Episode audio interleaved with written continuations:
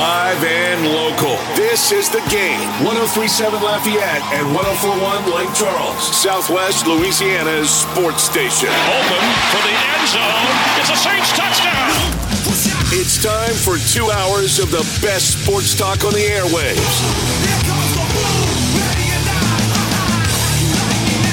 Here's your host, the blonde bomber, Jordy Hultberg. We are back and better than ever, and welcome on this Thursday, October 6th, the year 2022. Hope you're having a fabulous day as we count down. Gosh, we've got NFL football tonight, Denver and Indianapolis. I don't care what you think about that. Tomorrow, we've got wild card Major League Baseball playoff games, high school football, and then we've got college football on Saturday. The NFL takes over on Sunday and Monday. It's just a great time of the year. Hope you're going to enjoy it. What a beautiful Chamber of Commerce day we have today, and we've got uh, all kind of things to talk about and all kind of people to talk about it with. My main man James Mesh back in the Master Control Suite in the Game Studios, right there on the campus of Delta Media as he spins the tunes and pushes all the buttons. Now, Delta Media houses KLWB, which is 1037 Lafayette. We're also on 1041 in Lake Charles. We're streaming around the world, 1037thegame.com, 1041thegame.com. And if you happen to be near a TV set in the Acadiana area, we'll pop it on because we are simulcast on Stadium 32.3 and 133 on LUS Fiber. Did you miss the headlines of the day? Not to worry.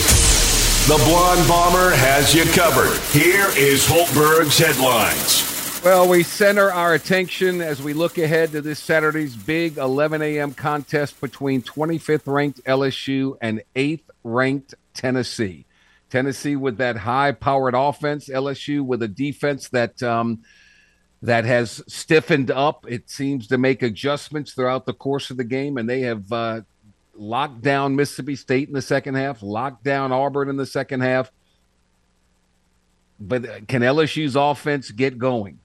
Because Tennessee's weakness is their pass defense, and they give up a lot of yardage Tennessee's given up more than 300 yards per game through the air heading in.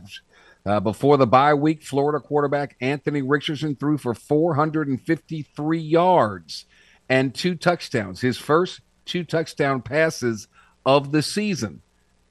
Utah, Kentucky, South Carolina. Richardson didn't throw the ball very, he only threw for 423 combined. So in one game, he threw for more than he had in three other games combined.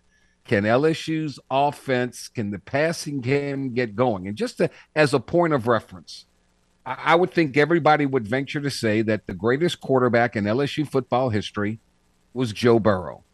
That 2019 season was unbelievable. But remember, go back a year before that in 2018, his first season, his first game out of the blocks against Miami, 11 of 24, 46% for 140 yards. Week two against an FCS Southeastern Louisiana Lions team, 10 of 20, 50%, 151 yards. Against Auburn the following week, his first SEC matchup, 15 of 34, 44%. This is the great Joe Burrow. He threw for 249 yards uh, in that one, but 44% completion against Louisiana Tech, 16 of 28. His best percentage at the time, 57% for 191. It takes time for a quarterback and the receivers to get on the same page, to understand each other's nuances.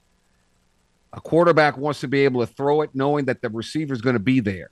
When you start off, you got to build that quote trust that has been bandied about here all week long with that uh, meeting between the quarterback and the wide receivers. There, they had their little one-on-one meeting, and um, you know, a players only meeting.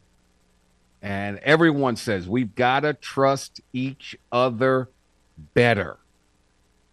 Got to trust the quarterback to make the pass, and he's got to trust the receivers to make the catch. And that was what that meeting was all about. And that's what that meeting, according to those that were there, accomplished. Just trusting each other more. So you're going to see more 50 50 balls thrown out there. And we're going to see if LSU's receivers can go up and go get it because that will be so pivotal. How does this LSU offense keep the ball, keep it away from Tennessee, eat up some clock, and take advantage that way? Taking shots is important for several reasons. Um, LSU is going to go up against a defensive front that rotates 12 different players in and out, and it's holding opponents to under 100 yards rushing per contest. And as I said, the other reason, pretty darn simple Tennessee's given up more than 300 yards per game through the air heading in. You got to have a mixture, you got to have a balance. But LSU going to have to throw the football down the field. Plain and simple. Plain and simple. Um, uh, our guest list today, Michael Huguenin will join us in hour number one since yesterday, Hump Day with Huguenin, uh, was kind of preempted because of um, uh, the Astros and their regular season finale. As now we get ready for playoff baseball starting tomorrow. My Redbirds are in it, baby. Yes, indeed. Uh, and the Fal- Falcons, the the Braves, were in second place for what seemed like all season long till the end when it counted, and they nipped the New York Mets at the wire, and um, so they get the number one seed in the in the East, and um, so the matchups they look like this. In the wild card tomorrow. The Cardinals host the Phillies, the Guardians host the Rays. The Mets host the Padres, and the Blue Jays host the Mariners. So there's a four game slate uh, tomorrow, uh, and the wild cards are the best two out of three. And then we'll get from there. So um, it's going to be, I, I love baseball time. I love playoff baseball. It is absolutely the best. I don't know if there's any question about that. Um, so we'll see. The Astros and the Yankees have an opening series bye in the National League. The Dodgers and the Braves have the opening series bye in the National League. So we'll see who survives and advances in Major League Baseball. All right, uh, time to face your worst nightmares with the game's 13th gate giveaway. We have your VIP tickets for the legendary Haunted House attraction. That way you can scream over and over again while others have to wait in line. Simply register in the Game Rewards Club at 1037thegame.com or 1041thegame.com today to win a pair of VIP tickets to the 13th gate, courtesy of Midnight Productions and the Game, 1037 Lafayette and 1041 Lake Charles, Southwest Louisiana Sports Station. I guess my whole point in talking about Joe Burrow. And I'm not saying Jayden Daniels is going to be Joe Burrow because the following season, Joe Burrow threw for like 60 touchdown passes. It was absolutely uh, mind boggling uh, what he did in that 2019 season, the greatest individual season of any quarterback ever in the history of LSU, and the greatest season, many will say, including yours truly, the greatest season a team had in college football. That offense was just ridiculous. They got pro players across the board. Tennessee doesn't have that. They don't. They just don't. So, does LSU have a boxer's chance in this thing? More so than a boxer's chance. The fact that it's at 11 o'clock, who cares? It is what it is. So, does Tennessee has to play in it as well. Fact that it's a sellout, that tells me that LSU fans are going to be ready. Remember, LSU is, I looked up this stat and I'm going to pull it up and find it for you right here, right now. Since 2000, LSU is 8 and 0 in 11 a.m. games in Death Valley. And in those eight games, LSU was averaging averaged 41.25 points per game. 8 0 at 11 o'clock. So I don't know why everybody's complaining about it. Players want to get up and get going. There's going to be adrenaline. it's going to be a beautiful day. And um, the fans are going to be juiced and ready to go. And that's a big, big, big, big factor. Big factor. It's only it's the first SEC road game for Tennessee. Yes, they did go to Pitt and played there and won in overtime. Big difference being on the road. And Pitt is nowhere near what Tiger Stadium's going to be. I don't care if it's dusk, dawn, night, it doesn't matter. Tiger Stadium will deliver, and the LSU fans will deliver. And we'll see what happens in this one. Oh, by the way, in baseball news, LSU officially opens its fall practice today. Um, in fact, uh, here shortly, uh, they'll hold three inter squad scrimmages this weekend, beginning today at 4 p.m. They'll scrimmage at 4 p.m. Friday and 1 p.m. on Sunday. Admission and parking are free. Everyone is welcome. LSU's home exhibition game versus McNeese is at 12 p.m. on Sunday, November 6th, and the annual Purple Gold Series is November 18th through the 20th. So there you go. All right. Michael Huguenin will join us here shortly. Al Salas in hour number two, talking New Orleans Saints, and Frank Schwab of Yahoo Sports at around uh, 3.30 this afternoon will give us his Week 5 NFL picks. A lot of big point spreads this week, and I know how Frank feels about that. Uh, doesn't like giving that many points in the NFL. So we'll get all of that underway here after our first time out here on the Jordy Hultberg Show on the game. 1037 Lafayette, 1041 Lake Charles, your home for the Houston Astros and the LSU Tigers in Southwest Louisiana. Uh-oh. Do you know what day it is? Yeah? Anybody? It's time for Jordy to break down the biggest storylines in college athletics with Mike Huguenin of On3.com. Mike, Mike, Mike, Mike, Mike. What day is it, Mike? Here is Hump Day with Huguenin. On the game, 1037 Lafayette and 1041 Lake Charles, Southwest Louisiana's sports station. It's Hump Day plus one on this Thursday, October 6th, as we uh, recap the biggest um, headlines of week five and look ahead to some of the premier matchups in week six, which, if you had told me TCU Kansas would be maybe one of one of, if not the biggest game of the week, I would have laughed at you, but it is what it is. Mike, good afternoon, sir. How are you? Doing well, doing well. Looking forward to, uh, yeah, this should be uh, I, I think there's a, a, a bunch of interesting games this Yes.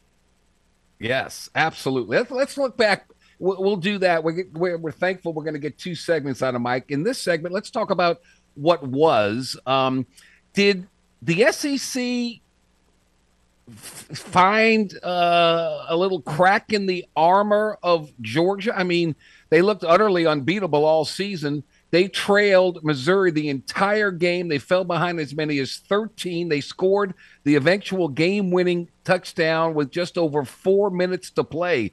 Is there a chink in Georgia's armor?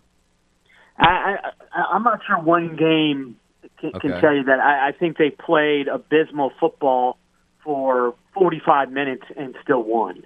Uh, Abysmal because Mizzou was not very good. So um, the fact that they played basically one good quarter of football and still won, uh, that's that's impressive to me. That the, obviously the the negative is that they played three quarters of it was they were abysmal. They got beat up along the line of scrimmage, and that's the I think the interesting aspect of this that Missouri's lines um, more than held their own with Georgia's, and that wasn't supposed to be the case. And obviously, Georgia's got tougher competition to come.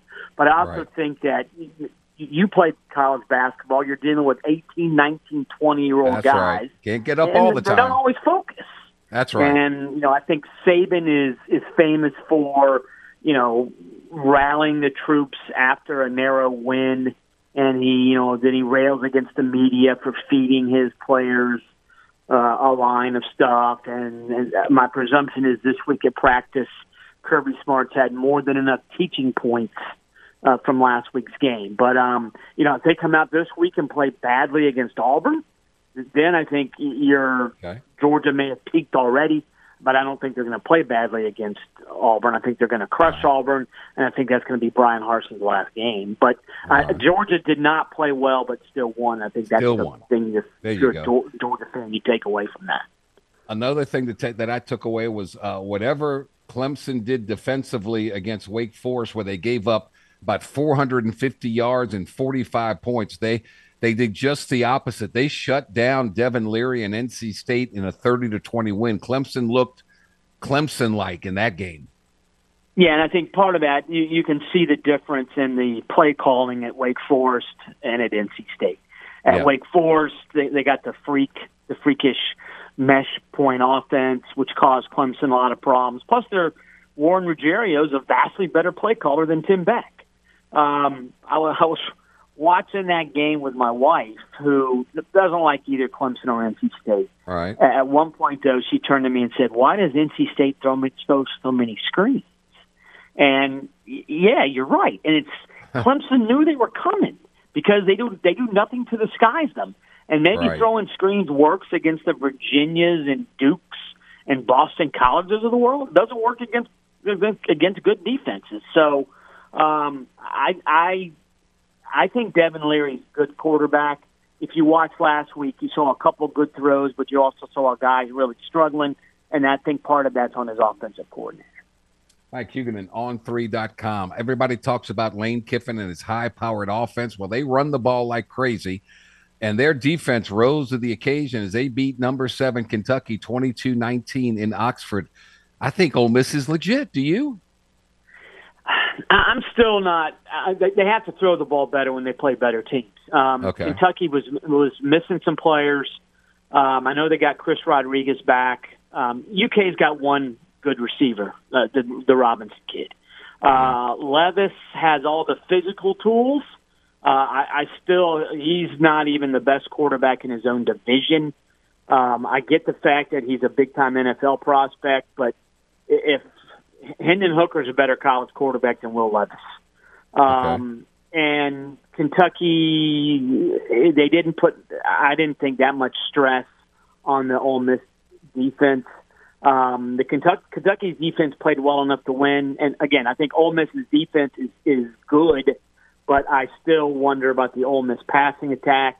And to beat the better teams on the Ole Miss schedule, they're going to have to throw the ball better. Um, Alabama uh, in Arkansas, they they started out great. They were up 14 zip. Then we have the Bryce Young injury. Uh, Nick Saban turns to the running game. Jalen Milroe comes in at quarterback. He had 91 yards on the ground. Jahmyr Gibbs had a 72 yard touchdown run.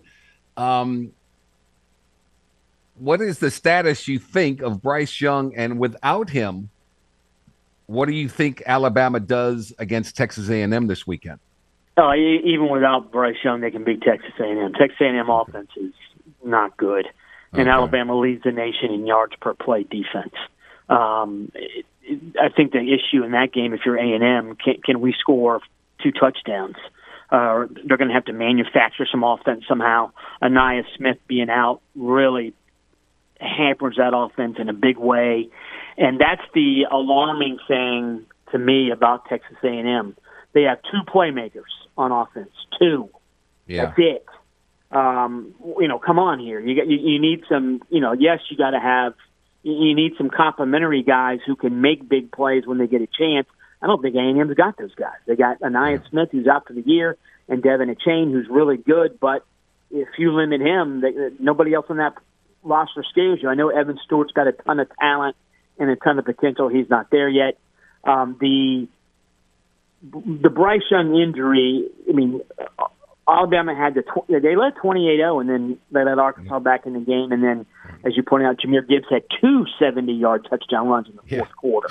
Um, Alabama showed some problems last week as well. Uh, if, but going forward, I think the, the main takeaway from that game is if Bryce Young is not 100% healthy, Alabama is not a national title team because the offense becomes way, way too predicated on the run. And you yeah. can't be that one dimensional because I'm not sure how effectively Milroe can throw the ball against top flight defenses. Arkansas is not a top flight defense. Mike Huguenin on three.com. Boy, Ohio State has an embarrassment of riches. Um, 49 to 10, they drubbed Rutgers. Uh, she whiz, they got a little bit of everything, don't they? Yeah, Miyan Williams, the, the, the backup running back, scored five touchdowns. Jeez. And TreVeyon Henderson's not even missed. And that's what, you know, big teams, high level teams stack big time players. And that's an example. Now, Rutgers is not very good, but still, um, Ohio State took care of business. And is, is Rutgers to me is as good as Missouri. And Missouri made Georgia sweat. Uh, yeah. I'm not sure Ohio State players even worked up a sweat. So right. that's the difference there. I mean, Ohio State took care of business like they're supposed to. Georgia did not, and Ohio State has a lot of weapons. And the the big thing to me is the best receiver in the nation is Jackson Smith-Njigba. I think he's played half of one game, wow. and they, they haven't missed a beat. Gee, Mike Huguenin on three.com. Uh, before we get to your thoughts on LSU Auburn, uh, man, Ohio, uh, Oklahoma State made enough of those big plays in the second half, and they got a huge 36-25 uh, conference victory against Baylor. That that exacted some revenge. I thought that that was one of the best best wins of the weekend. Yeah, Oklahoma State lost. The, they lost to Baylor last year in the Big 12 title game because Spencer Sanders threw four picks. Um, but this, I thought going into this season, Oklahoma State was the best team in the Big 12. Um, and at, as of right now, I think they definitely are the best team in the Big 12. That was an impressive win. Um, they looked really good for two and a half quarters and had a lull, and then and then hit the gas again, and and they won by 11. Uh, and then you look at their cross-state rival Oklahoma, which just got obliterated yes. by TCU. Um, you know, the Oklahoma defense, a lot of people, you know, when, when Alex Grinch was the defensive coordinator and left with Lincoln Riley, oh, who, he, who cares? He's horrible. Look at the Oklahoma defense under Grinch. Well, right. look at the Oklahoma defense under Venables. Ooh. The players aren't that good, and yes, they were recruited by Alex Grinch.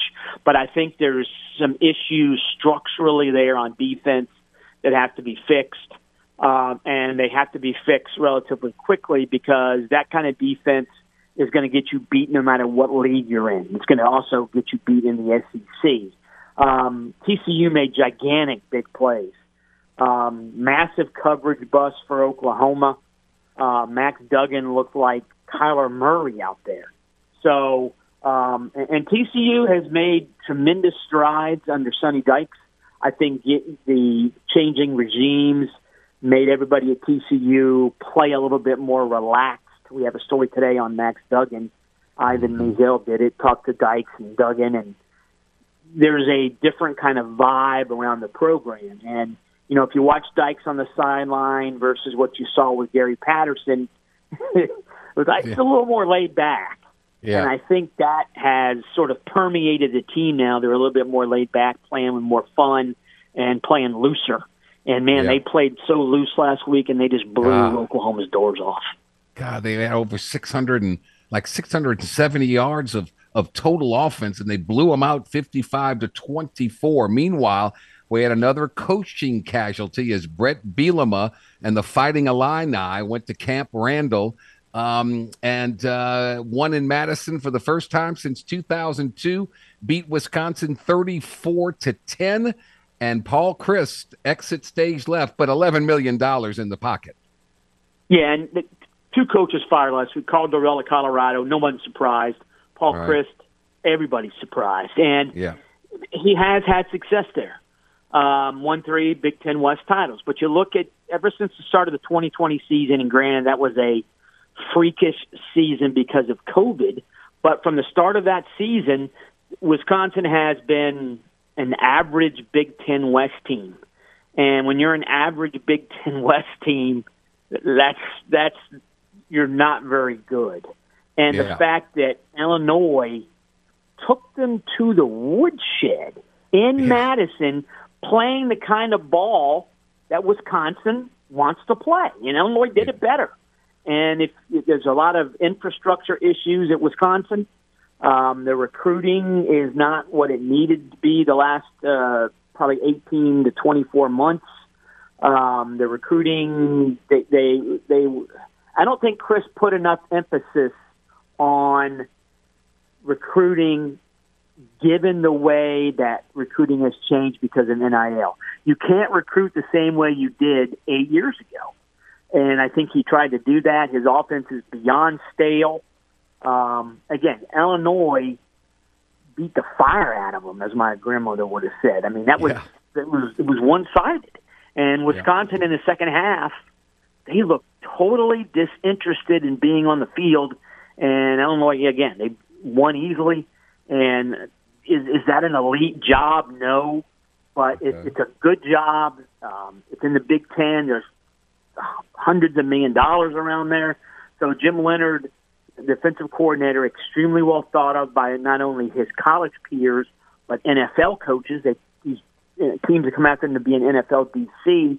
I think this is sort of the, the next seven games are sort of an audition. And unless he falls flat on his face, I think he's going to get the head coaching job if he wants it.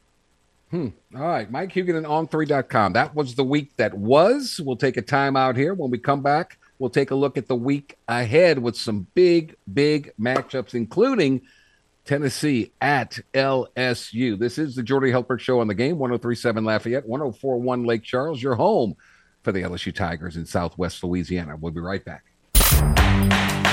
Every day is a Chamber of Commerce kind of day when you're listening to the Jordy Hultberg Show. This is the game. 1037 Lafayette and 1041 Lake Charles. Your home for the LSU Tigers and Houston Astros in Southwest Louisiana. Uh huh. We continue with Mike Huguenin on3.com on this Thursday, October 6th. As we look ahead to this weekend's matchups, TCU was picked to finish seventh, Mike, in the Big 12 preseason media poll. Kansas was picked to finish 10th so it just makes perfect sense that both teams are undefeated, headed into their matchup Saturday with college game day, headed to Lawrence, Kansas for football, not basketball, for the first time. Number 17 TCU at number 19 Kansas. What do you think? Yeah, this is this is sort of amazing. This is, I would argue, one of the top three games of the weekend. Unquestionably, not only the the coolness factor oh my God, Kansas is unbeaten. But yeah. the importance factor in the Big 12 race. You know, we, we went out there last week, um, and it, it's mind blowing. You know, they're, they're setting records for concession sales. They're setting records for paraphernalia sale at games. I mean, it's this is what college football is about now. Kansas is not going to go unbeaten. They have so many flaws, but I think if you look at TCU and Kansas, you also see programs that made coaching changes and they got the right coaches, it appears. And that's, you know, there are good coaches everywhere.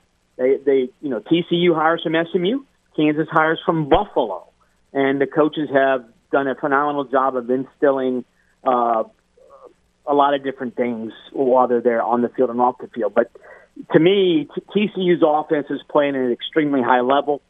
Um, this will be by far the best team Kansas has seen. I think Kansas is sort of fairy tale slash storybook start to the season ends, but still, I mean, you look at who they have to play. This is a Kansas team that can win eight or nine games. And if you had told someone that before the season, they would have said, "You know nothing about college football. Go away." But this, that's what it, it's. It is a, a fantastic story, Lance Leipold, uh, and, and what Kansas has done thus far. Amazing. Um, here's another one. Number 11, Utah at number 18, UCLA. Who thought UCLA would be 5 and 0 at this time of the year? The first time since 2013 that they were in that kind of place. Old Chip Kelly's got them going with Dorian Thompson Robinson at quarterback. Who do you like in this one? Yeah, he's got a, a really good quarterback who's extremely well versed in his offense and he's got the good running back Zach Charbonnet, who's a, a former Michigan guy. This is his second year. He knows the offense inside and out as well. And they hit the transfer portal hard. They brought in, I think it was 13 guys, uh, a bunch on defense. They got a new defensive coordinator, and UCLA is playing a more physical brand of football on both sides of the ball. All that said, I think Utah's better.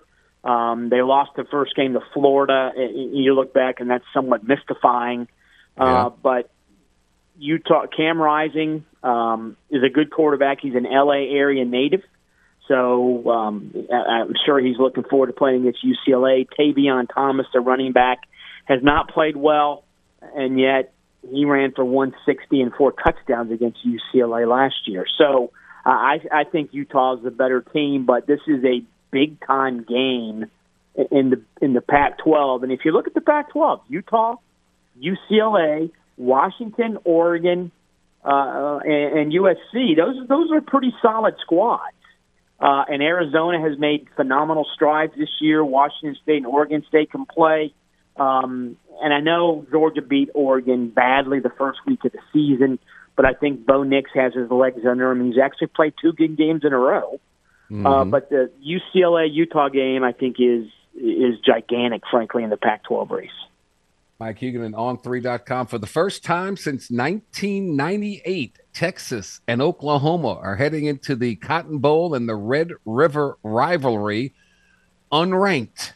Uh, Texas gets their quarterback Ewers back. Oklahoma's been gashed defensively, but in these kind of matchups, there's no guarantees, right? It's just it's a, this is a rivalry. So, right, and like I, the Longhorns I, or the Sooners. Sarkisian today said he thinks Oklahoma will play Dillon Gabriel. Who knows? Uh, presumably, he's in concussion protocol, and that's obviously a, a different kind of scenario with a, you know an ankle injury or a shoulder injury. So, but Ewers is back. I think that's a gigantic positive for Texas. And you know, you you look at Oklahoma's defense, and yeah, they played poorly on the the last two weeks. Teams have run all over them. So even with Ewers back, if I'm Bijan Robinson, I'm thinking I'm running for 150. And his backup's Roschon Johnson. He's probably thinking, I'm running for 75. So mm-hmm. to me, this one, if I'm Texas, man, I'm letting the big horses run. And I think that Texas, given how badly Oklahoma's defense has played, I don't know how you turn that around in one week. Yes, you do get extra spice for a rivalry game, but I think Texas right now is playing better football. So I will say if Dillon Gabriel plays and is healthy, this could be like a 45-42 kind of game. Uh, that's God, love it. Um, Mississippi State uh, took care of business last week against Texas A&M. Arkansas battled back but fell by 23 to Alabama. Now the Hogs go to Starkville for this SEC matchup. Um, Arkansas is going in the opposite direction. Mississippi State, since losing to LSU, going in the right direction. What do you who do you like in this one? Yeah, I think if you're Arkansas, you're worried about letting Alabama beat you twice. I don't, I, you know, I, I don't think anybody truly thought Alabama was going to lose to Arkansas, but Arkansas did make it interesting for a while. Now Arkansas has got to, you know, get back on track and and and go to Starkville. No one likes playing Starkville. Um, that is a difficult offense to defend because you have to be so assignment based. No freelancing, all that kind of mm-hmm. stuff. I think Arkansas mm-hmm. is the better team. Though I will say that if KJ Jefferson's on 100%, um, this game swings, I think, in, in Mississippi State's way. Um, Raheim Sanders needs to be huge for, for Arkansas, and Arkansas secondary has to play at an extremely high level. I think Arkansas wins this game, um, but wow. this is a wow. lot more intriguing um, than perhaps it was a few weeks ago because I think if you're both these teams – neither one's winning the big the, the SEC West, but right. they, there's still a potential for a quote unquote good bowl game. Right. You lose this game, and those chances start to start to fade away. All right, this was supposed to be the big game of the year after their war of words during the offseason. Texas A&M has struggled offensively. Alabama, uh, both starting quarterbacks, Bryce Young of of Alabama, Texas A&M's Max Johnson, the former Tiger, are considered day to day as they deal with injury. So I guess if you got to go with backup quarterbacks, who's the better backup quarterback? Well, I think Alabama's the better team, so I, would yeah. give Milroe the the, the nod there because Haynes King has not played all that right. well. And yeah, gotcha. before the season, this was this was oh this will be the best SEC game of the year. Yeah. Now it's not even the best SEC game this week. In fact, I think it's the third best SEC game this week. Yeah. Uh, and that's only because of the off-season war of words. Um, A&M's offense is bad. Um, and it, it, Jimbo Fisher deservedly is getting some heat for that. Um, you know, I, I get the fact that Max Johnson's a transfer quarterback, but Haynes King's in his third year in the program. Um, He does not look well versed in the offense. Um, he looks like he's just learning the offense. And again, they have two playmakers and one's out. How can you be this far along in your tenure and be that devoid of true playmakers on offense, difference makers? Um, and the, the, the offensive line has not been as good as expected. The defense has looked good for the most part, but I'll be honest, if Alabama, I would not be surprised if if, if Milroe's plays. Um, I'm thinking Alabama could run for 300 yards. Um, you saw Gibbs last week. That's the Gibbs I thought I would see Yeah, from the yeah. beginning of the season. Uh, Milroe is a fast, physical runner, um, Yes, he and he is. adds a different dimension. And the Alabama passing attack has been a disappointment anyway. So um, I, I'm not sure A&M can score two touchdowns. So I think this game is going to be quite ugly. And I'm sure CBS right now is thinking, we got this game at night. Yeah. Um, oh my! But uh, people are going to tune in because it's Alabama, and the the war of words between Saban and Fisher in the off season, and I'm sure Saban remembers that, and I'm sure Alabama players remember last year losing to A and M. So I think Alabama is going to come out, and, Saban's been a little bit pissy this week. I hope I can say that on the radio. So can say it. I think that adds a little extra to this. So I think Alabama is going to be extremely ready to play, which is bad news for Texas A&M. He's Mike Huguenin on 3.com. I think it's safe to say the best game in the SEC is number eight Tennessee at Oh, number tw- 25 LSU. It's a uh, 11 o'clock Central Time kickoff in Tiger Stadium. It's a complete sellout. Tennessee's got a great offense. LSU, after that disappointing opening loss to Florida State, has gotten better and better. I think they took a little bit of a step back against Auburn, but they figured out a way to, on the road, after being down 17 zip, to shut Auburn off and get the win. So a win is a win. What What are your thoughts when you look at this matchup? Yeah, the resilience of LSU. That is, I mean, you know, the, they they played abysmal football for the most part in the opener. Still almost pulled it out. And if it goes OT, I think LSU would have won. And Yeah. you're right. Last week they looked. Are you? I, I was watching and thinking, are you kidding me? What, what, Auburn's not good. What is LSU Yeah. doing? And then Yeah. they woke up and and then they sort of yeah they they got it got the nice win. Um, and I think Tennessee's lucky this is not a night game because it's obviously much tougher to play at Tiger Stadium at night. Um, Tennessee's defense is vulnerable at a lot of spots. Um, how healthy is Jalen Daniels? Um, how willing is L- is are the LSU coaches to run Jalen Daniels? Because I think he can do a ton of damage with his legs. Um, LSU needs one running back. I don't know who it's going to be. They need one running back to step up and make some big plays. I think the receiving core.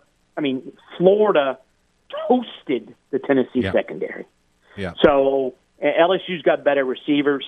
I don't think Daniels' arm is as strong as as Anthony Richardson's, um, but I think that they can do some damage to the Tennessee secondary for sure. The flip side, Hendon Hooker is really good. Um, Cedric Tillman is really good, and the Tennessee running backs are a nice group. So I think both defenses are going to have a difficult day. Now I know the LSU secondary played well against Mississippi State. This is not the same kind of passing offense. Um, Heupel, if he could, would throw deep on every single play. So it's one thing to play against Mississippi State, play the soft zone, keep everything in front of you. That's a heck of a lot harder to do against Tennessee. So um, I, I think Tennessee is going to win. If this were a night game, I'd be picking LSU because I think Tennessee is a flawed team defensively, and I think Jalen Daniels can do a ton of damage if he's close to being 100%. But I think the combination of him not being 100%, this being a day game, Tennessee gets a slight advantage. I'm gonna read a stat to you now, Mike. Uh, Not that stat, you know, uh, my coach always said stats are for losers, but but here's a stat: since 2000, in 11 a.m. games in Tiger Stadium, LSU is eight and zero, and averaging nearly 42 points per game. So I'm just saying, everybody Yeah. talks about the night, You- the day. Eh, things a sellout. they're gonna be drinking. They're gonna be loud be as loud. can be. I They're gonna promise be, you. And of those eight wins, are any of them against top ten teams? I'd have to look that up. Okay. Of course. I mean, and this is- going to be a again, couple I, of them. I would not be shocked at all if, if LSU wins because I think Tennessee's defense. Again, Florida shredded them. Florida had, Yeah. Florida had a chance to win the game on the final play, even though that game was in Knoxville. So it's not like Tennessee is this perfect team. And another thing about Tennessee, they they go so fast. They also, if if, if you're physical against their defense, the fact that their offense goes fast can be used against them because sometimes they'll go three and out and take 37 seconds and their defense Right. is back on the field. So that's why I think that LSU needs a running back, whether it's Emery, Cain, or Goodwin, to step up and make some big plays.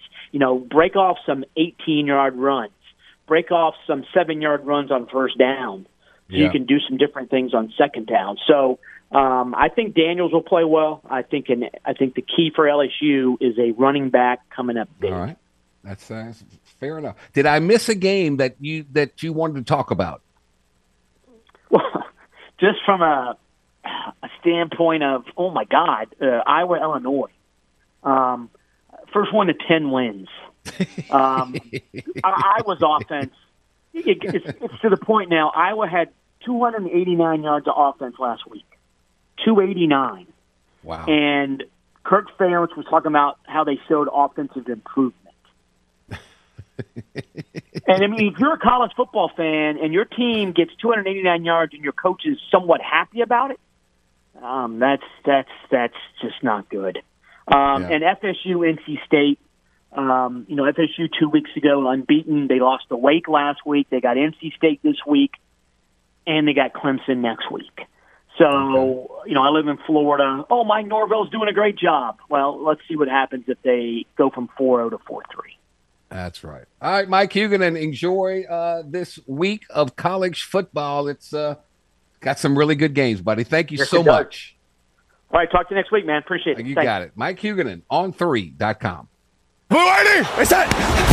Tune in next week to the Jordy Hultberg Show for Hump Day with Huguenin here on the game 1037 Lafayette and 1041 Lake Charles, Southwest Louisiana's sports station. Download the free The Game mobile app for Android and Apple devices. No matter where you are in the country, you can listen to the game. 1037 Lafayette and 1041 Lake Charles, Southwest Louisiana's sports station. Oh, the Sweet Dough Pie Festival is coming back and serving up a slice of history and deliciousness. Every year, pastry chefs and home cooks vie to be crowned best in the Sweet Dough Pie contest, where the public is the judge. And of course, a large variety of pies are available for purchase. Boy, that sounds like the place to be. The Sweet Dough Pie Festival returns Saturday, October 29th from 9 a.m. to 3 p.m. at the Grand Coteau Town Park in Grand Coteau. For more information, call 337 331 6352 or visit the town of Grand Coteau's Facebook page. Man, does that sound yum E. All right, coming up, hour number two, we'll talk NFL football. Al Salas will join us, talk about the Saints and what they have to do. Well, they got to get a win against Seattle Sunday. They got to get a win. One and four is not good. Two and three looks a whole lot better. You're right there in the thick of it. And then Frank Schwab from Yahoo Sports will give us his um, week five NFL picks, including Indianapolis at Denver tonight. Thursday night football. Hour number two, straight ahead. The Jordy Hultberg Show on the game. 1037 Lafayette, 1041 Lake Charles. Your home for the Tigers and the playoff bound Houston Astros in Southwest Louisiana. Live and local. This is the game. 1037 Lafayette and 1041 Lake Charles, Southwest Louisiana's sports station. Open for the end zone. It's a Saints touchdown. It's time for two hours of the best sports talk on the airwaves. Here's your host, the blonde bomber, Jordy Hultberg. It's hour number two of two as we count down to Saturday and the big matchup between the Tennessee Volunteers and the LSU Tigers. If you missed hour number one, we talked extensively with Mike Huguenin from On3.com, and um, he thinks it's going to be a very close game. He picked Tennessee to win it only because of the fact that it's an 11 o'clock game. I went and told them LSU is 8 and 0 since the year 2000 in 11 a.m. games. Now, not all of them were against top 25 or top 10 ranked teams, obviously. Uh, but LSU's defense getting better and better and better. Um, and we will see what happens. It's going to be a titanic match. It's going to be an incredible atmosphere, even though it's an 11 o'clock game. I'm telling you, it's going to be spectacular. Um, we talked with Mike about that. Um, coming up in this hour, Al Salas will join us as we talk about uh, the New Orleans Saints as they get ready for Seattle. It's been a disappointing season to say the very, very least. Me personally, keep Jameis Winston off the field. Let's get him a hundred percent healthy, and keep playing Andy Dalton. As you heard in the two-minute drill, Alvin Kamara is coming back. Uh, don't know until tomorrow who what the final injury report's going to be. Is Michael Thomas done? Is he out for the game or not? Um, you know, uh, got to get players back, but but the Saints certainly. I'm telling you, if there was ever, I hate must win is a terrible word, terrible phrase, terrible cliche, but they got to get this win. They got to get this win. They can't go one and four. They can't. Uh, they got to get to two and three in a hurry. Uh, and, and so they need to win this. We'll talk to Al Salas about that, and Frank Schwab will join us as well with um, his thoughts on week five of the NFL, get his picks for it. We've got uh, Denver hosting India, Indianapolis tonight. Um, so that's a good one. We had Central Florida and SMU last night, the, the coach and the former offensive coordinator and the coach. Uh, Gus Malzahn wins it. So we've got that. Uh, we've got Major League Baseball. The playoffs begin in earnest tomorrow with the wild cards. Um, and uh, the Astros get to sit this one out, as do the Yankees and the Braves and the Dodgers. But uh, for the Rays and the Guardians, kick things off tomorrow at 11. The Phillies and the Cardinals at 1. The Mariners and the Blue Jays at 3. And the Mets and the Padres at 7. So uh, we begin. And remember, the wild cards are the best two out of three. So I love Major League Baseball. Aaron Judge didn't win the Triple Crown. He sat out the last game. So he gets the home run title, he gets the RBI title, and he came up just a couple of percentage points away from being the um, Triple Crown winner, which would have been spectacular. It's one of the greatest offensive seasons in some time. Uh, and uh, man, pretty good. Pretty good. Lionel Messi announces that the 2022 World Cup will be his last. Um, Max Johnson has a broken bone in his hand, according to sources. Uh, he injured his uh, left hand in last week's loss to Mississippi State, so he's not going to play. Uh, so good luck, Jimbo Fisher, uh, as Haynes King is going to replace him. And of course, Haynes King was sat down because he could he was ineffective um, at the, as a starting quarterback, and now you got to go play against a somewhat ticked off uh, Nick Saban and Alabama, and that's never good. So look for Alabama to roll. We'll, of course, have all of our picks coming up on Friday with our fun filled Football Friday edition.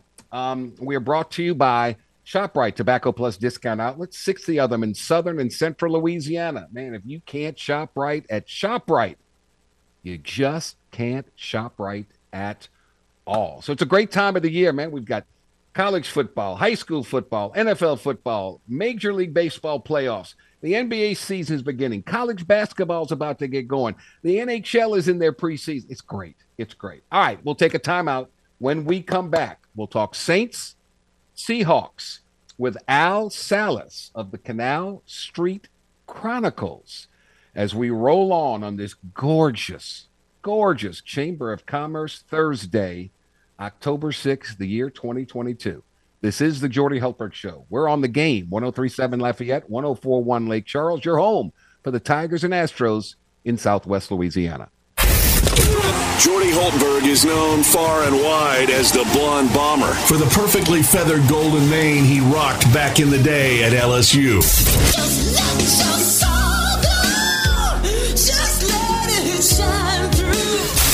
The hair may not be as golden or as long, but Jordy is still making a name for himself.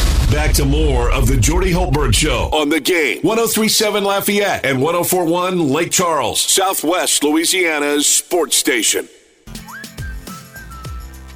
And we welcome you back. Time to talk about the New Orleans Saints. And we bring in our writer for the Canal Street Chronicles and host of the NFL podcast, Final Drive. The one and only Mr. Al Salas joins us yet again. Al, good afternoon, sir. How are you? Hey, doing well. How you doing, man? I'm doing terrific. Saints have lost three consecutive games after their season opening come from behind win. They lead the NFL in giveaways. They've committed the second most penalties. Besides that and the injuries, who's to blame for this start?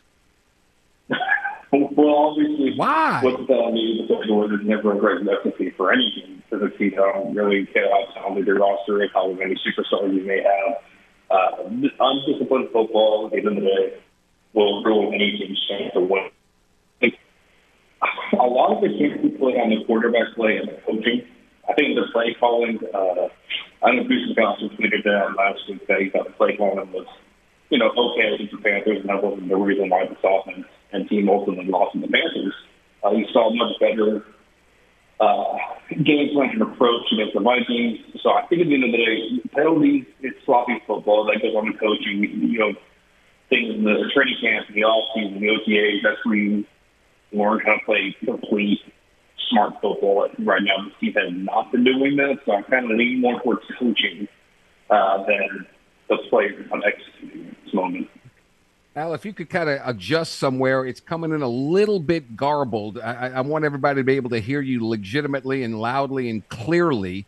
So if there's a possibility to do that, man, that would be awesome as we continue talking about the New Orleans Saints who are at home this Sunday against the Seattle Seahawks for a noon kickoff. They're favored by five and a half on this. You basic, basically talked about um, the coaching staff a little bit. How, how would you evaluate the job that Dennis Allen and his staff have done so far?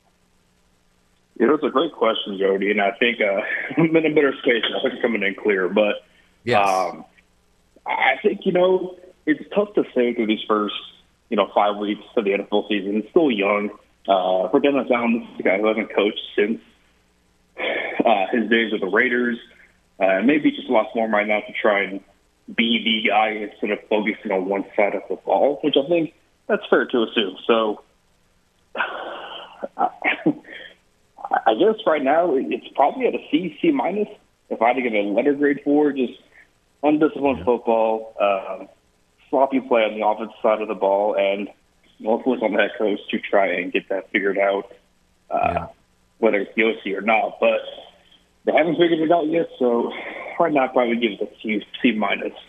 Uh, yeah, you're you're very kind. I wish I had you as a teacher in school. I'm giving them a D at the best. Um, penalties, turnovers. These aren't first year players making the mistakes. These are the same players who played for Sean Payton. This is directly pointed to the coaching staff, whether it's a lack of discipline, not not riding them hard enough, whatever it may be. I, I, I yeah, I think that falls solely on um, on the coaches. Let me ask you this: um, We know the Saints don't want this. But should there be a quarterback controversy on this team? I mean, look, Andy Dalton, I thought did a serviceable job, a serviceable job in London. He took what the defense gave him. He took some shots down the field, got a mixture of guys involved him, despite you know Alvin Kamara, no Michael Thomas, um, and really in the fourth quarter is a much more balanced play calling because I think they yeah. mentioned it in the game where the Saints only run two uh, runs in the first four games before that Vikings game. Much more balanced. It helps out Andy Dalton a lot. I wouldn't say controversy more of the fact that I think for right now, Andy Dalton should be the guy for this team until Jameis is healthy. Right. Because you saw Jameis try to force himself to play those first couple of weeks, and it was so strong about the injury he was making bad decisions nonetheless. Yeah. Um, to me, Jameis has to be 100% healthy, however long that takes, until Andy Dalton proves that he can't do anything. If he's not moving the ball against uh, Seattle uh, and, and Jameis is 95%, then put Jameis in. You, you got to win a game. You know, whatever it takes, you got to win a game. But I think it's Dalton's job uh, for the couple uh, for a few weeks ahead, depending upon how he does. But man, man, um, Al Salas with us. Um, who's been the most pleasant? Uh, let's get away from the negative. Who's been the most pleasant surprise for you so far for the Saints this season?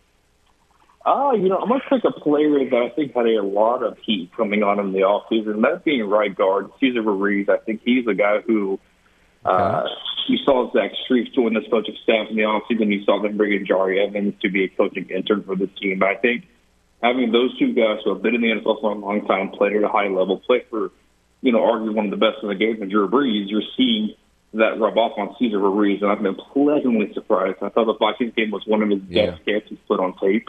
Um, and you know, for a guy who got a lot of heat uh, his first two years in the NFL, he's uh, he's silenced some of the critics in his first couple of weeks of the season and throughout training camp uh, as well. Good point. Yeah, I, I agree. I, I, like that pick. If I had told you before the season that uh, the Saints would start, uh, you know, one and three and their best players, their MVPs to date would be Chris Olave on offense and Pete Werner on defense, the, the former Buckeyes. What kind of odds would you have given me for that?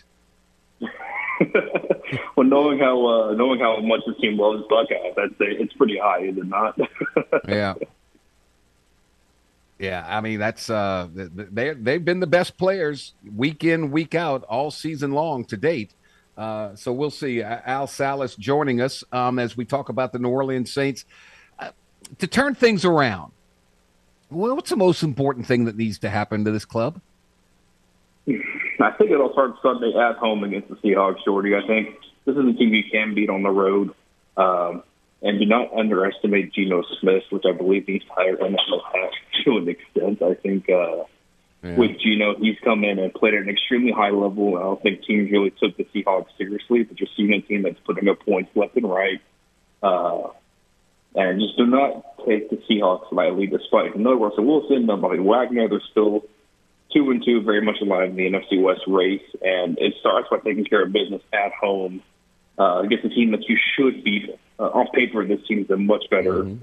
uh, better roster, better players uh, coaching might be a wash, but nonetheless, you should handle business uh, and kind of get back on the right track starting at home on Sunday. Yeah, one and three seems a little manageable to me. You get to one and four before they get to the rough part of the schedule, and man, this could be a really long season. With that in mind, I thought the Saints would win um, 11 games this year. I'm, I'm taking that back now. Um, what's your prediction for the rest of the season with a final record for this club? It's a great question. I think the seal, the ceiling of this team initially, I thought going into this year, if everybody was healthy and uh, everybody was playing as they should have, I expected this team to be a 13, 12 win uh, team and, you know, maybe contending for the NFC South title. I think now, uh, with the way Tampa struggled, and we know what Atlanta and Carolina are, they're still very much in the South race, I believe. However, I think the ceiling of this team now, with the rough start they've had, is probably 11, 10 wins, a wild card team at best. They'd have to uh, they'd have to crank it up and get this offense going. Are you concerned about Michael Thomas? I mean, he can't stay out of the uh, he can't stay out of the tub. Yeah, it's unfortunate because it's just unfortunate because Mike's such a good guy. He's all about the team, and you know you saw him really kind of put what had happened in the last two years behind him and move forward, you know, with uh, the Saints. And it was to a great start in that Falcons game, and you had some real nice plays against the Buccaneers. Um, it's unfortunate, it's frustrating, and I know it, it, Michael Thomas might be the biggest competitor I know of. Um, and that's the guy who I know is going to want to bounce back and help this team out whenever he can. Just the unfortunate question is when will that happen? And for right now, we don't know because Tim Fallon is kind of pulling a Sean Payton and that he's giving us no real updates on injuries. So we yeah. kind of just don't know where that sits, but it's frustrating for sure. But I know when he's ready, Mike will, you know, he'll do what he does. one last. I know you got to get busy and go do some things. Um, I, I, I, appreciate your time. I got a funny feeling uh, he's back, and I think I think Alvin Kamara is ready to uh, turn it loose. And I and I think with Andy Dalton, if he starts at quarterback, I think Dalton will find a way. He's pretty smart. Not saying that Jameis isn't, but I, I kind of have a feeling he's going to get the ball to Alvin Kamara, and Kamara is going to have his best game to date because he hadn't done much yet. Right. I do think, you know, uh, at home with that environment, this could be like a prime Alvin Kamara game. And I mentioned it on the Canal Street Chronicles bowl predictions going into this week. I think Kamara's going to have over 150 all-purpose total yards and yes. three plus touchdowns. I think he's a guy who uh, he's the focal point. Now with Michael Thomas out, you know we love to sell out of Olave, but you don't put that much pressure on a rookie wide receiver who's starting. So go back to what you do best: the checkdowns, the Kamara, the swing passes, get the screen game involved, and you know get him on outside handoffs and Kamara, let Kamara do what he does best. And um, as much as like the ground to pound with Ingram and Murray last week, as great as that was, um, it's time to get back to what we do best, and that's feed number forty-one. Yeah, and I got the other feeling. I mean, Kamara gets the crowd going. You know who else gets the crowd going? Is Taysom Hill. I, I don't know mm-hmm. what his mm-hmm. injury status is. He's been hurt with the rib thing. Uh, if he's good to go, man, we got to get him the we got to get him more touches as well. In my humble opinion. Well, no, that's, that's totally fair point. And I think you know with Taysom, uh, it all comes down to you know if Jameis is healthy enough to suit up and you know wear a helmet, wear the clipboard, you know, run the headset, then I think you're allowed to have Taysom more involved in the offense. Obviously, with you know the Winston injury and not dressing out, Taysom's dealing with the quarterback on the option. You just don't want to run that risk. Uh, right. him getting nicked up because then you look at the Giants last week, where the Giants had Saquon Barkley taking snaps at the end of the game at quarterback. But yes, Jordy, 100 percent more Taysom is just what this offense needs. I think. Well, Salas, uh, Canal Street Chronicles, I can't thank you enough. I know you got uh, some other things you got to get to, so I greatly appreciate your time. Boy, the Saints need this one. I, you know, I hate the word must win. I, I really do, but it's must win time for New Orleans. So thank you, my friend. Hey, always here for Georgia. 100% appreciate the time. And you're right. This, this game feels like a must win for this team. All right. Al Salas, Canal Street Chronicles. James? Start week five of the NFL off right with a no sweat same game parlay from FanDuel, America's number one sportsbook. It doesn't matter if you're new to FanDuel or if you already have an account. You'll get free bets back if your Thursday night same game parlay does not hit. NFL same game parlays are the perfect way to combine your bets for a better chance at a bigger payout. A parlay that I made is having a Michael Pittman anytime touchdown, taking the over on Russell Wilson's passing yards, and then the Broncos money line. Build your own or choose from one of our popular same game parlays pre built for you in FanDuel's top rated sportsbook app. However, you want to play, you can bet on the NFL on Thursday night with a no sweat same game parlay. Just sign up with promo code KLWB if you don't already have an account. But if you already have one with FanDuel, you're all set. Just sign in and see what you got. Make every moment more with FanDuel, an official sports betting partner of the NFL. You must be 21 and older and present in Louisiana and permitted parishes only. Three legs, minimum $1 bet required. Refund issued is non withdrawable free bets that expire seven days after the receipt. Max free bet $5. Restrictions apply. See terms at sportsbook.fanduel.com. And if you or someone you know has a gambling problem and wants help, call 1 877 770 STOP. Thank you, James. The game wants you to face your worst nightmares by hooking you up with tickets to one of the top haunted attractions in the country, the 13th Gate. Just text the word GATE to 337 283 8100 to enter to win a pair of general admission passes. That's GATE to 337 283 8100. Get your scare on this Halloween season at the 13th Gate, courtesy of Midnight Productions and the game 1037 Lafayette and 1041 Lake Charles, Southwest Louisiana's sports station. The Schwab from Yahoo Sports, Frank Schwab, will give us his week five NFL predictions when we return to the Jordy Hultberg Show here on the game 1037 Lafayette, 1041 Lake Charles, your home for the LSU Tigers and the playoff bound Houston Astros in Southwest Louisiana. A recent survey discovered that game listeners prefer our station over watching a mandated webinar at work. Well, thank you, everyone, for coming to this exciting meeting today to discuss. Take that, productivity in the workplace. This is the game 1037 Lafayette and 1041 Lake Charles, Southwest Louisiana's sports station.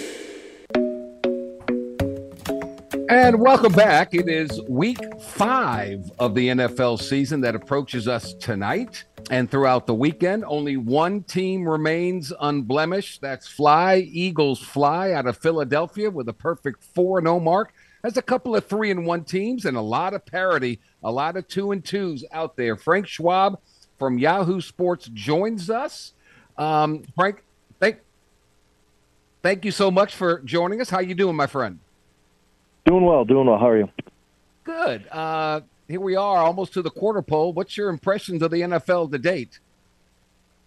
I mean, exactly something you just touched on. That the fact that we have one team that's either winless or undefeated. One. We're four weeks into the season, and everybody has at least one loss or one tie. I mean, you when I do these, you know, the power rankings or whatever, and I'm trying to figure this all out, you realize that, you know, everybody's 500 basically. I mean, there's a, a few teams, you know, one and three, three and one, but uh, everybody's kind of the same. Everybody's still figuring this thing out. I don't think we've, you know, even the Eagles, the the one team with a zero somewhere. Well, I guess the Texans do too at oh three and one, but um, Eagles, the one winless or undefeated team. Even uh, is everybody convinced the Eagles are a top three team? I don't think everybody is. I like them a lot, but so I think that we haven't figured out a whole lot in this first month, really. I, I think that that a lot of teams are still figuring out what they want. I mean, look at tonight's game. I mean, the Broncos are two and two. Everybody is is upset about the coach and the offense and the, even the quarterback. There's some grumblings about that. Whatever. They're two and two. They're a game out of first place. Right. 13 games left in their season. uh, so I, I just it really kind of one of the themes to me this season is that you know, I, very in very rare uh, exceptions, we haven't figured anything out yet. I'm with you. Uh, let's go through your power rankings. Who's the? I guess because they're undefeated, the Eagles are your number one team as of right here, right now. No, I have the Bills. I've never, I've never wavered on that. Uh, you Okay. know that they lost the game at, at in Miami, and in that game they outgained their opponent 497 to 220.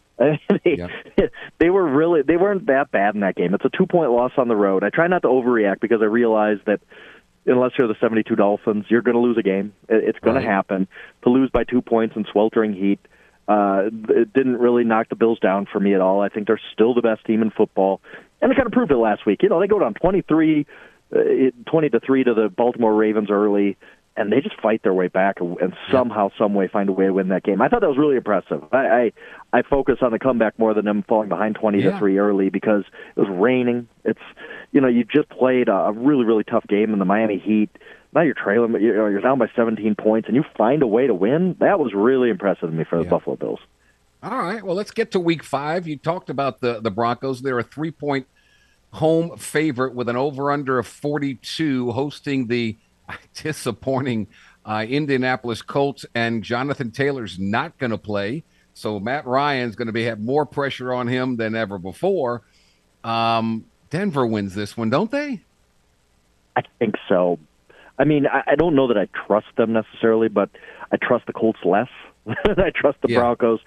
I think that you know injuries are the the key story of this game. I think with uh, you know, I mean, Jonathan Taylor's out for the Colts. Also, Shaquille Leonard, one of the best linebackers in football, he's out too. Two, I mean, not just two of the Colts' best players, two of the best players in the league. Period. Yeah. On the Broncos side, no Javonte Williams, a really really good young running back.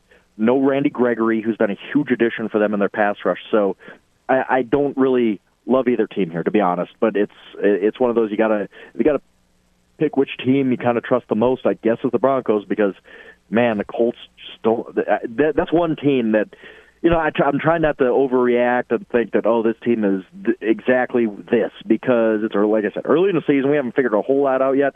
The Colts are mm-hmm. one of those teams where I'm like, wow, the, the Colts might be bad. The Colts might be way, way worse than I thought they were. I, I came into the season having high hopes for the Colts. Thought they were going to win that division easily. Thought that with their schedule, maybe they even make a run for the top seed in the AFC. Well, you know, other teams beat each other up. But now I'm like, I don't even think this is a playoff team. It is a re- really, really bad start for the Colts. Not just because they've lost some games, but just the way they've lost them. It has not been pretty for them at all. He is Frank Schwab from Yahoo Sports. They may not be winning a lot, but they're the most entertaining team out there offensively. That's the Detroit Lions. They bring their high scoring offense to New England as a three point road underdog in Foxborough. Um, Lions are fun. They don't win, but they're fun. they sure are, aren't they? I mean, look, I, I didn't expect this to happen. I, I thought the Lions' defense would be mediocre at least. They're bad. They are really, really bad. And I mean, everybody's kind of singing the praises of Geno Smith this week, and he has been good. But I just wonder, is it just because he was facing the Lions? I mean, yeah. pretty much. Uh, I mean, but but what happens this week when they go against an offense that stinks? I, I mean, that Patriots offense is bad. I, I don't. Yeah. I don't know that Bra- Bra- uh, and I was going to even mispronounce his name. Bailey Zappi Zap? is the guy who's going to torch them for 400 yards. Like I, I don't think that that's going to happen. So I don't know. I, I, I at least know the Lions can move the ball. I guess so. I, I'll pick them. But uh, yeah, the Lions are just one of those teams where, boy, they they're in danger of their season getting away from them a lot earlier than they thought, just because this defense is just going to be kind of an issue all year. I'm with you. Uh, Miami it travels to Gotham to take on the New York Jets. The Jets are a three point home underdog in this one. Uh, Teddy Bridgewater will start for the injured Tua. Um, Jets have played better lately. Zach Wilson did some good things at Pittsburgh.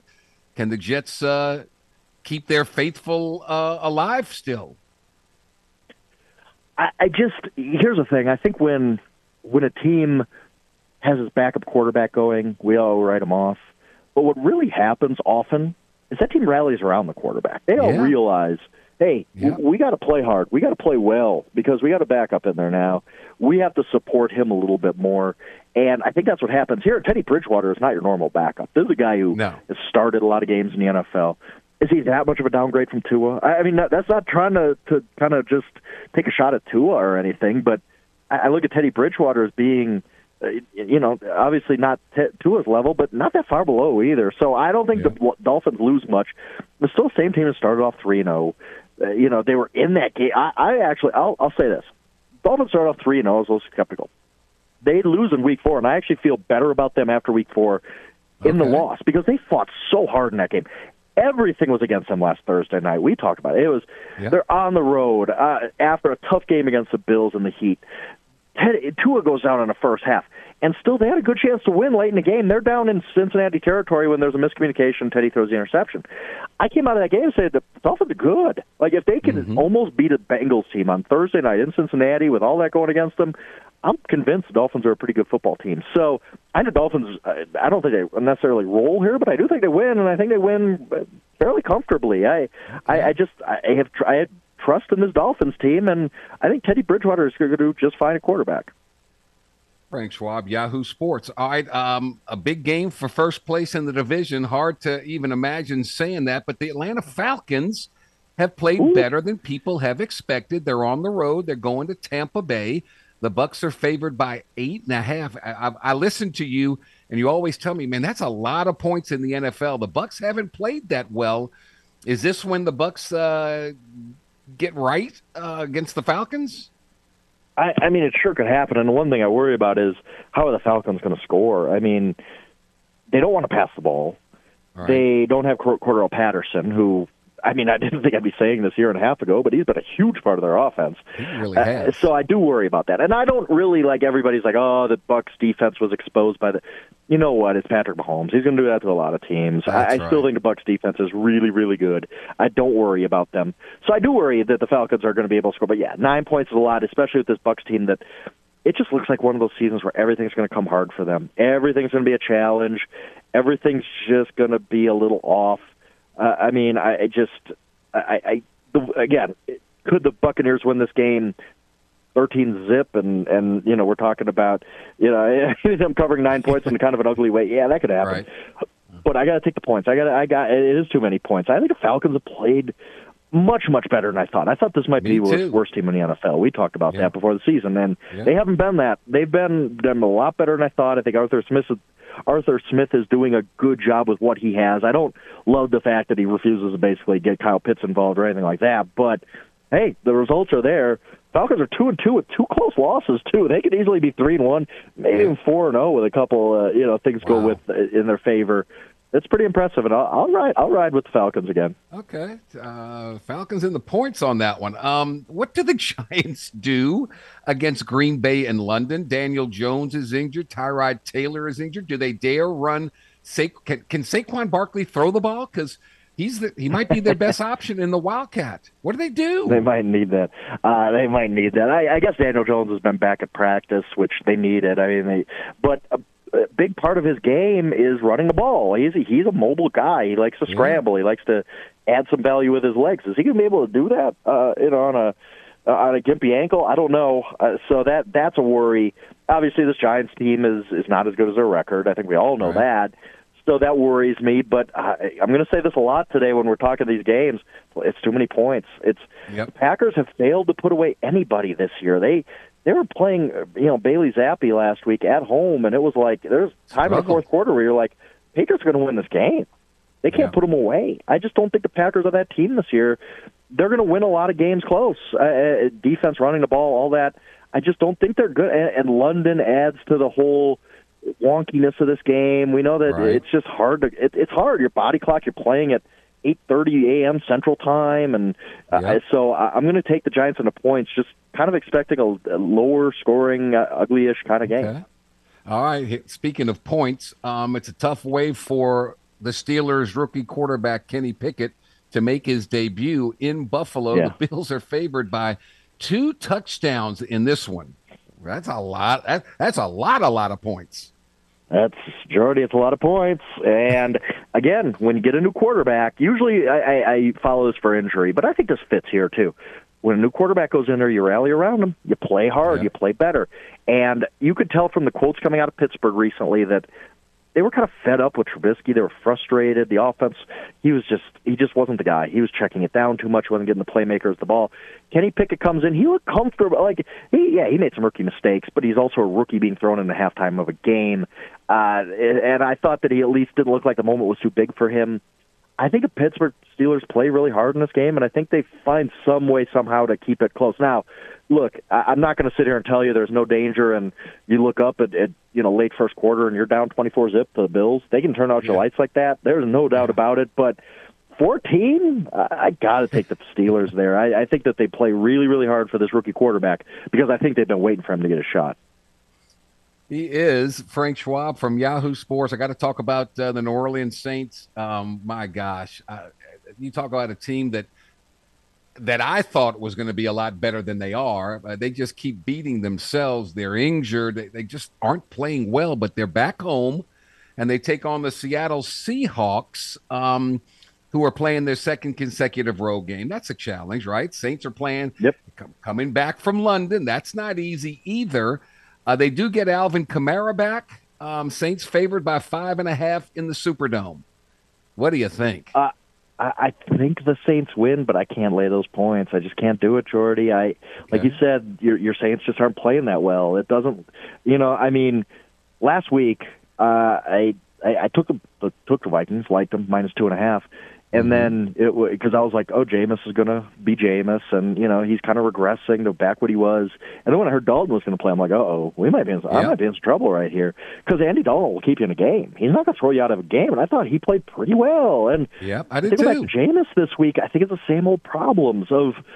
Uh, I think he might turn it over too much. And I don't know what got into the Seahawks offense, and I don't know what got into Geno Smith. And yeah, they did just play the Lions last week, and that's kind of a walkthrough almost. But they're playing well. They're moving the ball. I, I just, I don't know. I, I just think that there's too many points. I think that the Saints still need to have that performance where you're like, okay, there they are. Because uh, you know, week one they should have lost the Falcons. I mean, yes. they, they made the plays. I shouldn't say they should have lost. They they were in danger of losing to the Falcons in, in week one, and, and and since then it has not been pretty whatsoever for them. So yeah, yeah I got to take the Seahawks on the points here. I just don't trust the Saints right now.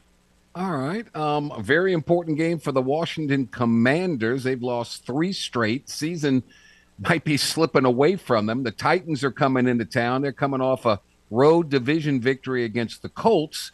Um, can the Commanders, as a two and a half point home underdog, right the ship and beat the Titans? I don't think so. I think Washington's really, really bad. I mean, I don't know. They somehow beat the Jaguars week one, which is is probably going to age pretty well as a good win. But man, uh, yeah, it's it's it's not good for the Commanders now. And I look, Mike Vrabel, like I kept saying, like I think the Titans stink, but Mike Vrabel's a really good coach. So if anybody, yeah. and it seems like he has figured some things out, and and they're playing a lot better. And Derrick Henry looks a little rejuvenated. It was a big big win for them in Indianapolis last week. So yeah, I'm gonna I'll take the Titans. I just do not okay. think the Commanders are any good. I just think they're a bad football team right now. Gotcha. Uh, the 49ers very impressive on Monday night. That defense, four games, they've only allowed like 41 points. they are some kind of good, but they've got to travel on a short week from West Coast all the way to East Coast against the Carolina Panthers. 49ers favored by six and a half. Is this a letdown after the big win over the Rams, or do they take that defense is just too good for Carolina? I, think the defense is just too good. And like you said, long road trip, uh, you know, the playing on Monday nights, there's one less day of rest, all that kind of stuff. But I watch the way Baker Mayfield's playing, and I I have no idea how the Panthers are going to move the ball. Mm-hmm. I, I just if the 49ers can choke out the Rams like they did, what are they going to do to the Panthers? I mean, yeah. that defense is good. It is the best in football right now. No doubt. Uh, they are they're flying around. They never seem to miss a tackle. They get after you, get after the quarterback. I mean, ask Matthew Stafford. He had a guy in his lap just about every play it seemed. They're really creative. DeMeco Ryans is going to be a guy who has a head coaching job next year. I, I really like this 49ers team. Now, they're not going to score a ton, so laying six and a half on the road is a little difficult, but I can't lie to you there. It's a little tough, but I just look at the, I can't take the Panthers because I have no idea how they're going to move the ball in this game. Frank Schwab, Yahoo Sports joining us. Eagles undefeated, riding high, going to Arizona as a five point road favorite. Arizona got right in the second half against the Panthers. Um, what do you think? Eagles win it? Think so, but this game, uh, of all the games on the schedule, maybe all the games so far this season, this is the one where I'm just like, I just got a feeling. I, I just got a feeling Arizona somehow, some way, at least keeps it close. Okay. It's almost like it's it's going too well for the Eagles. Eagles aren't going undefeated. Nobody does. So they're going. I mean, riding really, really high, going into this Arizona team that I don't know that it's that great. But like you said, they at least got some things going last week. Ran Kyler Murray a little bit more, which they need to do. They're home. It's a big spread. I don't know, man. I I wish I could give you a better answer than just as a gut feeling, but my gut feeling is just somehow, some way, Arizona makes this game at least close, and because uh, nothing else is going to tell it. The Eagles are the better team by far in this game, but leg five and a half in this spot, I just I can't do it. I think I think Arizona maybe even finds a way to win this game somehow. As okay. crazy as that sounds. Cooper Rush and the Dallas Cowboys head out to LA to take on the Rams. Rams are four and a half point favorites. Is is Cooper Rush going to be the quarterback? And is there a controversy brewing in Dallas? No, come on, right? no, no, no controversy. But he's good. I mean, he like I was watching Dallas versus Washington last week, and I'm like, Cooper Rush is better than Carson Wentz. He's he just yes. is. Like I'd rather yes. have him than Carson Wentz at his twenty two million dollar salary this year. Uh, you know, so I think that he's good enough, and uh, that defense is really good too. And the Rams are just kind of broken right now in offense. They all they have is Cooper Kupp. And Cooper Kupp is unbelievable. He's a phenomenal football player. But what else is there? Allen Robinson just has not shown up this season, and now it's really scary. Like I mean, he might just be done. They have no other deep threat. They're not getting anything downfield and nothing downfield in the passing game this year. Matthew Stafford's become just kind of this check down guy. You wonder if his elbow is, is an issue. Right. I mean, we haven't right. heard a lot about it since August, but he ain't throwing yeah. downfield at all. Maybe it's a problem. Their offensive line is really bad. Dallas Cowboys can pass rush you now. And Dallas Cowboys pass rush is really, really good. I think the Cowboys win. I, I just I know they're underdogs here, but okay, wh- why would I not take the Cowboys here? I think the Cowboys they've proven a lot these last three weeks. I we all wrote them off, me included. I I thought they were done. I thought we'd be talking about an 0 4 Cowboys team about ready to go 0 5, and they played really good football the last three weeks. Their playmakers have shown up. Rush has done enough. I, I like the I like the Cowboys to win. I do. I think that this is my favorite game on the board because I just don't. Okay. Right now, just the matchup is bad, and the Rams. There's a lot of issues with their offense, and McVay's a great Yeah. coach. But if you if, if you have no options, I, I mean, he doesn't have a lot to work. Who's the deep Right. threat on the Rams right now? If it's not Allen Robinson, they Tyler Higbee, you know, catching three yards of pass uh, is the only other guy other than Cooper Kupp. That ain't going to work very long. So I, I just don't like what I'm seeing out of the Rams. So I'll take the Cowboys. Last one. Cincinnati has uh, straightened out their season. They've won two in a row because their offense has started to play better. They're about uh, they're in Baltimore as a three point road underdog in about 20 seconds. Who do you like and why? Uh, the the we're talking about Ravens. I missed you there. Yes. Sorry. Yep, Raven. I'll, I'll take the. I'm going to take the Bengals. I think it's going to be three. points. I think the Ravens win by three. So that's that's a cop out. I'll say the odds makers did their job here. Ravens win by three. he is Frank Schwab, Yahoo Sports. You're the best. Thank you so much. Enjoy Week Five, my friend. Will do. I appreciate it. All right, Frank Schwab from Yahoo Sports. We'll take a time out here. We'll come back with more as we wrap things up on this Thursday edition of the Jordy Hultberg Show on the game 1037 Lafayette, 1041 Lake Charles. We love talking about sports. Yeah. You love listening to sports. Yep. Sounds like we were meant to be together, or at least friends with benefits. Aren't you glad you found us?